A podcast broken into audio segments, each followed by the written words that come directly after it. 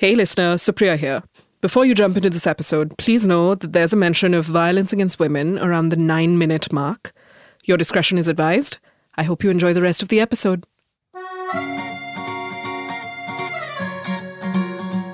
Hello, everyone. You're listening to The Lit Pickers, a podcast about books and reading with me, Deepanjana Pal, and my extremely erudite and book laden friend, Supriya, groaning under the weight of the books in my lap. I'm not even joking. She's literally got four tomes. Well, one tome, two slim volumes, and one outsized book.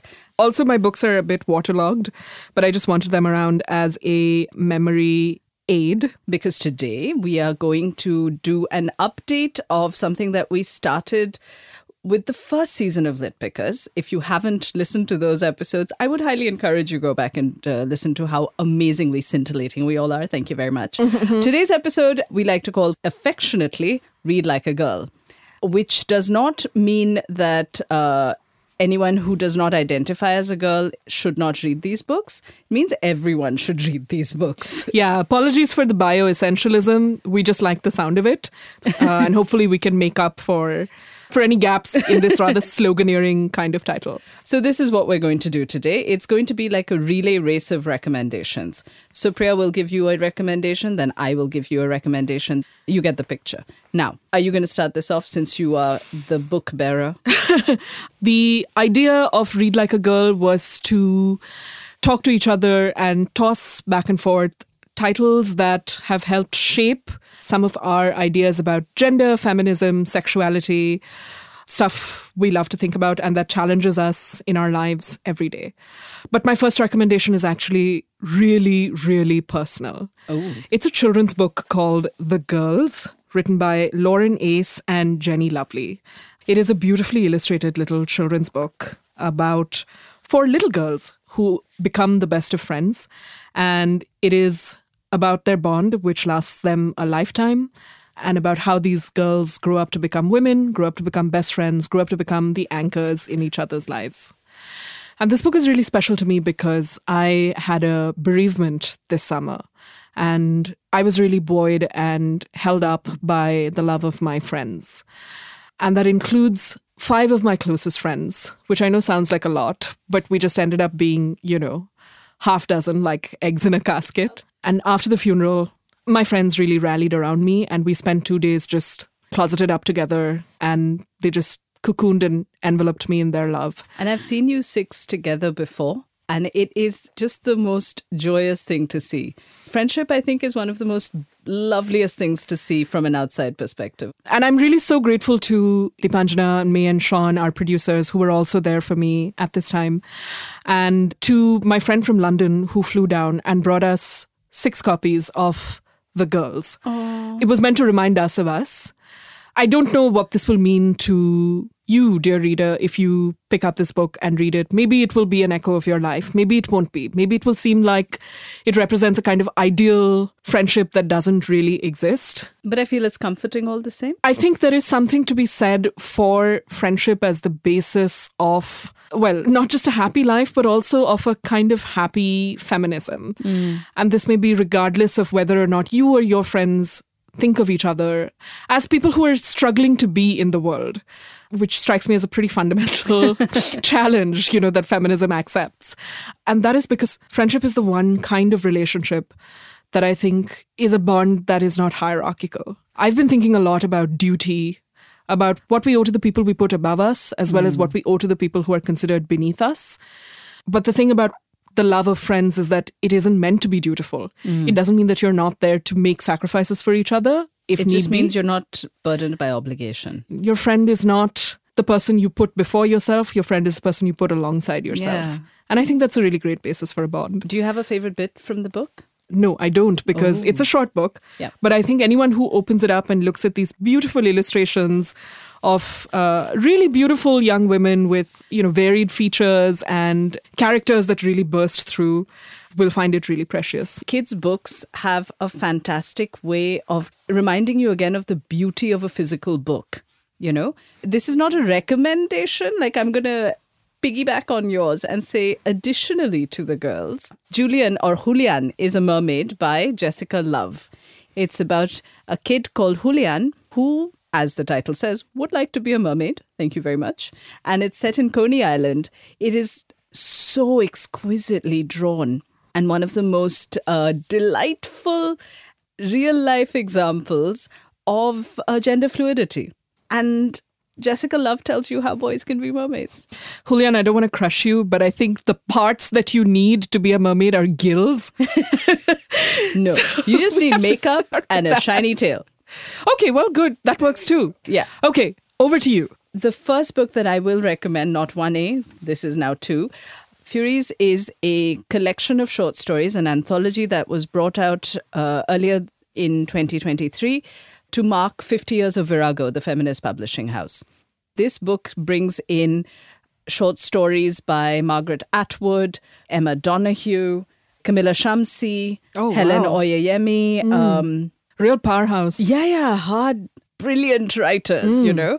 It's also got a superb introduction by uh, Sandi Toksvig. Toksvig uh, is the presenter of shows on BBC and a comedian and a writer and just generally quite amazing. Yeah. What Furies does is take terms like hag, like virago, and attempt to reclaim them through mm. their stories. These are problematic, flawed women, gender fluid people. One of my favorite stories in the volume is called Virago by C.N. Lester, and it's based on a real life incident where the accused was considered a man and then revealed, I say, with bunny ears, because the process of investigation suggested that this person is biologically female but identifies as a man. Really powerfully written stuff. There's also one short story is a graphic novel in there, and it is so delightfully creepy. Just like it's wonderful. And the constellation of star writers really makes it seem like it's a really a reflection of the debt I think that world publishing, at least in English, owes to Virago, right? As a feminist press. Yeah. Sounds amazing. Can't imagine how much work it was to put together. I cannot imagine, but also it's a really lovely reminder of how the idea of a virago, the idea of being a feminist, they're not fixed notions. They change depending upon the times that you're in, the mood that you're in. It's a really good reminder of how malleable ideas are for the better. It's also great as a book if you're feeling the reading slump because, you know, short stories Three pages. Done. But anyway, so that's number two for me. Okay. I'm going to talk about King Kong Theory by Virginie Despentes, or Virginie Despentes, uh, if you want a more anglicized pronunciation. King Kong Theory is a short book by an extraordinary writer, personality, mm-hmm. and a novelist, someone who is really punk rock. Mm. And when King Kong Theory came out in the late 80s in France, it set the French world of letters on fire, which must be hard because I always imagine the French world of letters being like permanently on fire. So, what is the King Kong theory itself? King Kong theory is a memoir that is also a punk rock manifesto. It is about Despentes' life, mm. trying to come to terms with well how hard it is to be mm. young, how hard it is to be a woman, and how hypocritical society can be. And so she starts by saying, I write from the realms of the ugly, for the ugly, the frigid, the unfucked, and the unfuckables, all those excluded from the great meat market of female flesh, and for all those guys who don't want to be protectors, for those who would like to be but don't know how, and for those who are not ambitious, competitive, or well endowed. Mm, I love it. It's such a lovely little hand grenade into the French world of letters, and I think mm. also into what possibly counted as a bit of a low moment for feminist writing and thought. Mm. Not in terms of philosophy or ideology or movements, but sometimes you just need sheer creativity and sheer mm. delight. And what King Kong Theory does through its extreme elegance and the pose of youthful truth telling that Despentes takes for us is to open it up and mm. to hmm. make us interesting to ourselves again. It is a book, among other things, about some really traumatic things that happened to her. Mm. It recounts in detail how she and a friend were raped as young women. Oh dear. She talks about her time in sex work, but what she criticizes is not the work itself, mm. but the shame attached to mm. it and tries mm. to explode some of the shame around it, which she does really successfully. Mm. I think all of these things manage to gather a storm around King Kong theory that has never really dissipated, even though she's written award winning novels this is the book that she is handed most often to autograph, yeah. uh, which I guess is a comment on celebrity culture that of course, it makes sense that you want a writer you love to sign the book that you love the most, but essentially you're handing an author a book in which she has recounted her sexual assault to inscribe. Uh, What does it mean for that? But I don't think that's a thing for you or I to resolve at this moment. But uh, King Kong Theory, definite recommendation. It is part of, I think, a millennial feminist canon because hmm. it was translated in 2006. And so a lot of ah. younger people have discovered it since. And if you haven't yet, please do give it a shot. Over to you. Okay. I'm going to go with The Mere Wife, which, when I first spotted in a bookstore, I thought this was going to be about an unhappy marriage because I thought mere, as in, you know, Yeah. trivial. What could sound more kitchen sink, right? know, right? Yeah.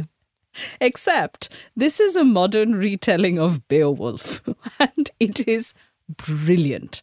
The novel is written by a translator and author named Maria Dahvana Headley. And the first thing that you see in the book is that there are two words which nobody actually knows how to pronounce because they're uh, Old English. Oh, I'm going with what I've heard Headley say. So the root word, which is like A G L A E C, but that's what we write with modern English letters. But that root word is the same that's used to describe a warrior. It's the same word that's used to describe the woman opponent in hmm. Beowulf. Grendel's mother. Grendel's mother. Yeah. Now, what is interesting is that in the process of translation, here's what's happened. The word for the male has been translated by scholars as masculine fighter, warrior, hero. Hmm. The word for the woman has been translated to wretch, monster, hell bride, hag. Oh, I know which side I'm on. Wonder which one, right? So, what she's basically doing is unpacking the kind of prejudice that has come in through translations. The original text is not laden with these prejudices. Mm-hmm. And The Mere Wife is from the perspective mostly of Grendel's mother. It's set in contemporary America. It's got a queer love story also in there. It's got one of the most powerful takedowns of uh, suburban American marriage, middle class life. So well done. It also has some of the most beautiful English prose that I have read in uh, recent years, particularly from America. Really beautiful. Is it on your Kindle? Can you read us a line? Uh, this is a random bit from the novel. There's a long tradition that says women gossip, when in fact women are the memory of the world. We keep the family trees and the baby books. We manage the milk teeth. We keep the census of diseases, the records of divorces, battles, and medals. We witness the wills. We wash the weddings out of the bed sheets. We know everything there is to know, and we keep it rolled into the newel posts, stuffed into the mattresses, smuggled inside our vaginas if it comes to that. Women's clothing is made without pockets, but we come into the world equipped. We lean on his file folders, furies dressed in midday luncheon attire. Oh my gosh. Isn't it great? I mean, I was just like, sold. Furies dressed in midday luncheon attire. That's me today, right now. I've been reading her translation of Beowulf, which I think she Yeah. embarked on after the Mere Wife, or at least no, was published before. after. Ah, but it was That's published. what got her started to do the novel because like she hadn't finished like she was like it's not out of I'm my not system done yet. with what I want to say. Yeah, Oh, but I think the yeah, uh, really translation came out first. I can't remember, but yeah, it's been really lovely to read her perspective on how she became interested in this epic as a fan, essentially, and then how she took up what I know she'll take as a compliment, like the vulgar scholarship, which is not the scholarship that's enclosed in ivory towers. She exactly. wants Beowulf to become a poem of the people, and it's such And a wonderful labor of love from a writer who has so much talent to burn. And you know, it's people like her who remind you that the person who is translating is a very critical medium Yeah. through whom you find a text. So when they bring their open mindedness or close mindedness to a text, it makes all the difference. Yeah, they've just written the book for you. Yeah, essentially. because like I read Beowulf as a young person who was studying literature, Hmm. and I was just like, I mean, yeah, but really, you know, it's such a masculine story, and like Grendel's mum's just like vilified within an edge of her life in this. Uh, That's true. She's never not vilified. I was like, exactly why is Seamus Heaney so taken by this epic, you know? But when I read Headley's translation and then when I read The Mere Wife, I was just like, this is fascinating. It's also such a complicated portrait of power. Grendel's mother in Mere Wife is an American army veteran. So she oh. brings power in a very literal sense, hmm. but then she's also on the fringes of society because she's rejected all of these superstructures the family, the army, the patriarchy, and she lives in a forest with her son. Hmm. And then things happen. It's the paradox of the veteran, right? I guess hmm. you're kind of an agent of destruction, and then you take upon yourself the marginalization that society is going to inflict on Yeah. you. Yeah. So when we meet her at the start of the book, she has been taken hostage by the enemy. Unexplained who exactly the enemy is. Okay. But also that uh, Grendel is clearly not white. So that's part of what makes him a monster, Right. right? So, like, there's a lot of this contemporaneity that she sort of folded into this medieval text. It's so well done. Cannot Fantastic. recommend Can someone enough. read it if they're unfamiliar with Beowulf? 100%. It makes no difference whatsoever. Amazing. Because it's set in the present. It's about being a teenager and the mother of a teenager. It's hmm. about being in an unhappy marriage, taking over old ancestral lands and sort of, you know, bulldozing literally to bring in progress, for the hmm. want of a better phrase and more toxic phrase. Okay, now you. the next book I want to talk about is a work that's not really vulgar scholarship. In fact, it is very much something that emerges from hmm. the university, but that's kind of gotten vulgar currency. And this is uh, Sara Ahmed's Living a Feminist Life. Professor Ahmed, I'm so sorry if you pronounce your name Sarah. I haven't actually heard before. It feels like a compilation of some of her work that's already gotten like a lot of circulation out there before. She's best known for the coinage Killjoy feminism and of feminist snap, which is something that'll be familiar to everyone who lived through the last few years of feminist conversation on the internet around the world. What is the moment when you are just like, holy shit, I have had enough? And then you stop playing along with whatever it is you were playing along with. Living a Feminist Life is published in India by Zubaan Books, and it has an introduction by a truly delightful feminist writer, Chayanika Shah. It's such a great introduction from someone who has really lived the life, right? Uh, if you've ever been to a feminist protest in Bombay, you have seen her. She's right there in the front lines. Yeah. Chayanika Shah is a writer, a science educator, a queer feminist. Her life story is extraordinary. And she kind of provides a very grounded lead in hmm. to Ahmed's cerebral ideas about just how feminism is birthed within us, how we practice it, how we don't practice it, and the things that we have to give up and the things that we have to gather to ourselves mm. as we live our feminism. Yeah, yeah. I want to love this book. What I can give it is something that might feel like more of a compliment, which is that I'm still thinking about it.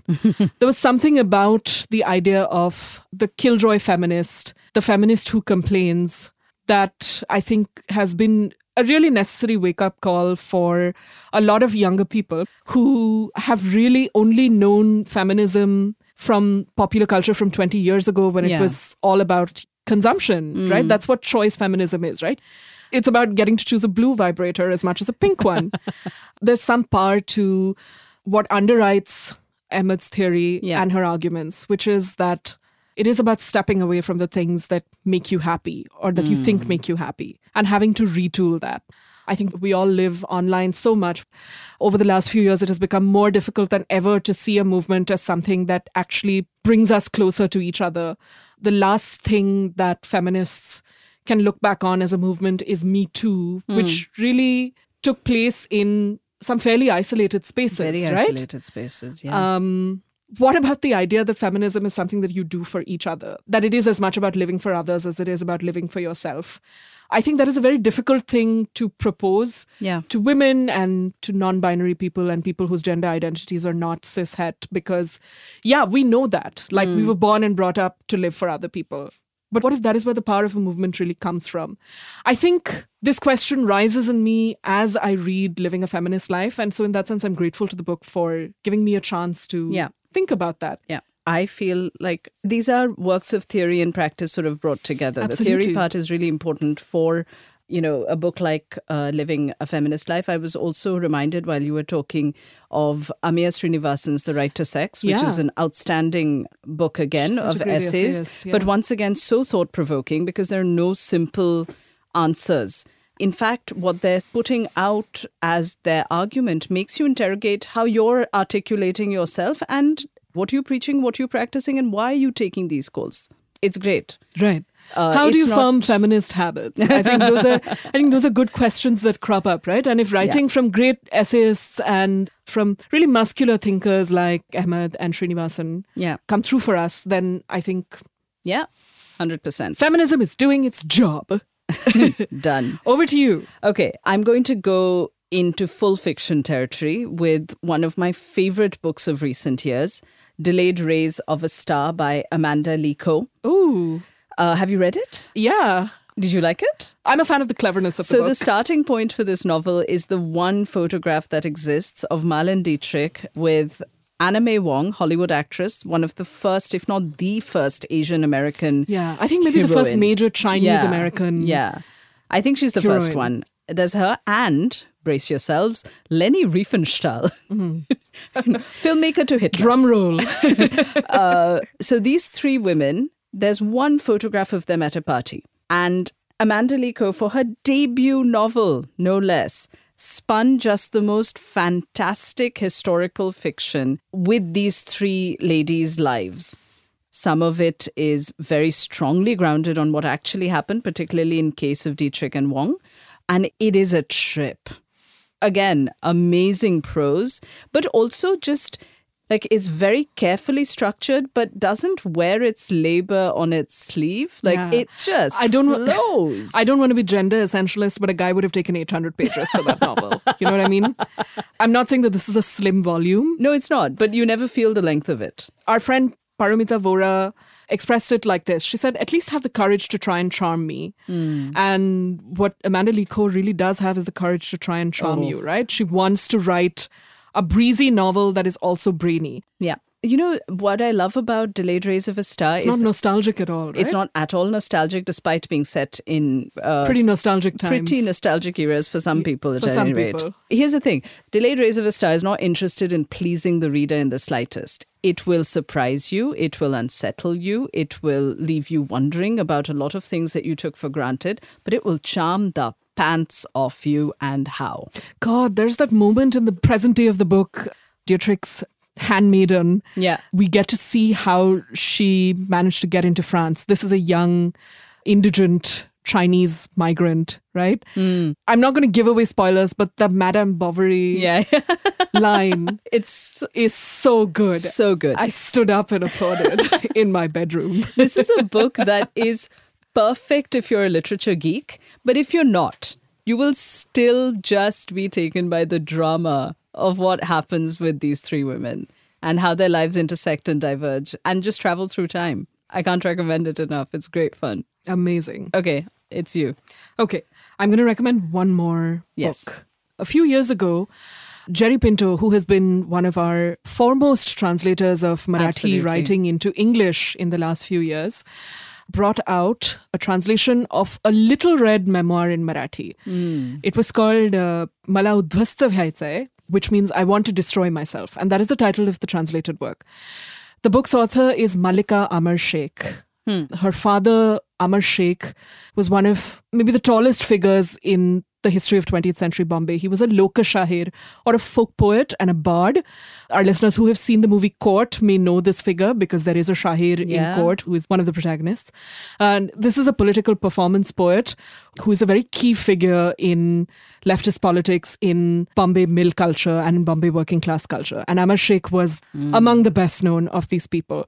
Card carrying communist, broke the bonds of religion in marrying. Malika and her sister were brought up without religion. They were brought up within the fold of the party, within Bombay's radical political circles.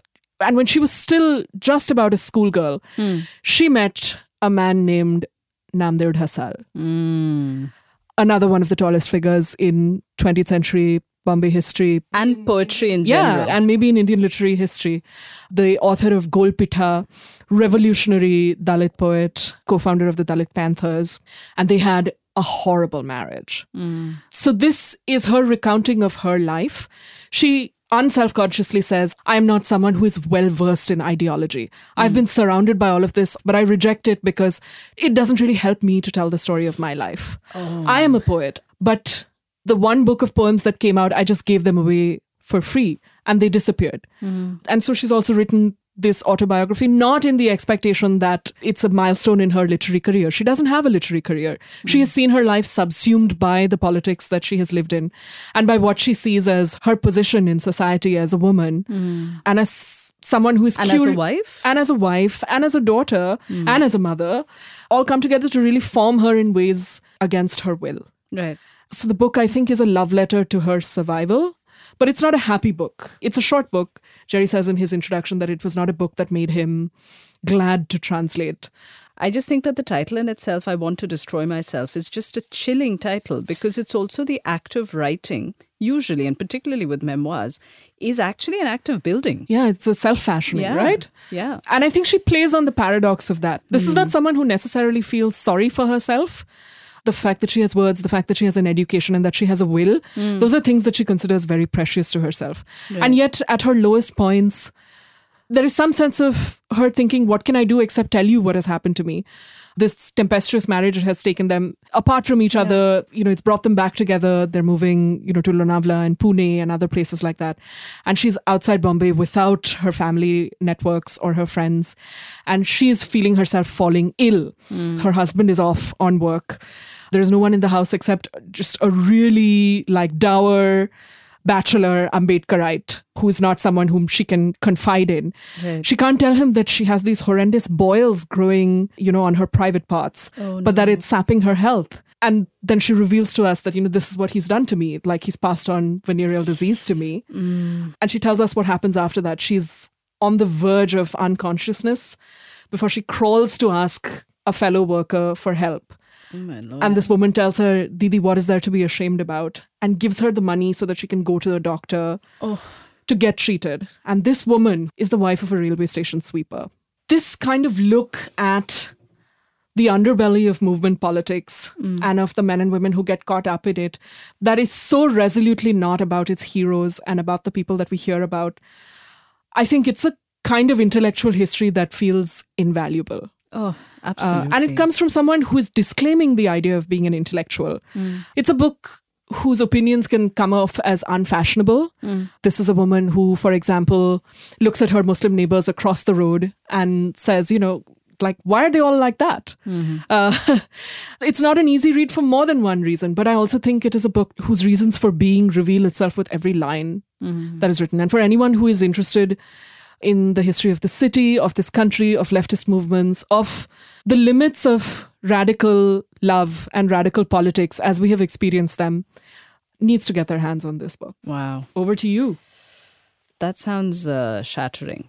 I'm going to round us off by going very far into the past with a book called The Secret Garland, which is a translation with excellent, insightful commentary of Andal's poetry. Andal Wow. being the fourth century Alvar saint. I hmm. mean, the only one who was female. Now, if you don't know about her, then she's an incredibly transgressive figure. So, in the Vaishnav tradition of worship, there is a lot of importance given to the devotee. Hmm. The idea that art is completed by the viewer. In Vaishnav tradition, there is one school of thought that basically says that there is no devotion without the devotee. So the devotee is as important as the divinity. Andal is very much part of that school, in that she has a self assurance that is very rare amongst people in general and women in particular of that time. Her standout breakout moment is when she takes the garland that has been put together for the deity and wears it herself first, which is like a fully no go taboo thing to do. Mm. So she is roundly scolded for doing such things and punished, except the deity appears to the priest who happens to be her father and says that, Why have I not got the garland that she wore? That's the one I want. Hmm. Andal's poetry it's a young girl's writing. It's filled with desire. It's filled with anger. Hmm. Archana Venkatesan's translations are interesting also because she gives you very solid commentary with it, which is something I've missed from other translations. I like knowing the historical context within which these languages are coming out, these phraseologies are coming out, and what they're referring to because she has references to a certain river, to a certain temple. And this book sort of, you know, explains these things to you very nicely. But also, I love the self assurance of this young teenaged woman who is humming with sensuality and desire for a god Right. and who thinks of herself as absolutely worthy of being his sexual partner. Like in the myth of Andal, it ends with her basically becoming one with God. Would uh, listeners who are perhaps more familiar with northern Indian traditions find a commonality between Andal and uh, Meera? Mira? Bai? I don't think so. Mira is quite chaste, Right. no? But also, like, possibly because of the worship traditions that the two of them are part of. There's very different societies, obviously, that these two are Right. from. Very different eras. very different eras, all of that. But there's a certain subservience almost in Mira's poetry. She's very much looking up at Krishna. Hmm. Andal is very equal. Why do you think her translations aren't more widely available or read? The language is clunky often. Like even in this, like there's a very concerted effort to smoothen out the translation. But there's Sanskrit, there's Tamil, there's another language in there. These are old words. Sure. I think it's the transgressive nature of her own story that colors how you see her poetry in a tremendously powerful way. She's a Sappho for mm. us. Can you play us out with a quote from a poem? I'm just going to go with like two lines which are actually not about any of the gods. They were enough for Sappho. they were enough for Sappho. They are definitely enough for Andal. But they're two lines that really stuck with me when we were getting to the studio because it's been raining a lot. Hmm. And you know, like the rain as well as the season of rains is uh, deeply central in Indian traditions. Hmm. She calls the rain beloved. Hmm. She calls it beloved rain, withhold nothing from us, so we may live in this world, so we may rejoice. That's it. I mean, it sums up in three lines why rain is important to this country. You can't live without it. You literally cannot. Your food cycles, your water, and our characters. and our sex appeal. Everything is in that dampness. On that note, in the studio, soon to exit, are Deepanjana. and Supriya. And you've been listening to Read Like a Girl from The Lit Pickers, a podcast about books and reading produced in the city of Bombay. The Lit Pickers is a Maed in India production. Don't forget to rate and review and follow or subscribe wherever you listen to your podcasts. Also, tell everyone you know about the show. Share it on social media, tell your friends and family, scream about it on your rooftop. It really helps get the word out. Oh, and use the hashtag LitPickers. Follow Supriya Panjana on Twitter or Instagram. You can also find all of the books they've mentioned or recommended in an online resource via a link in our episode description. Thanks. Keep listening.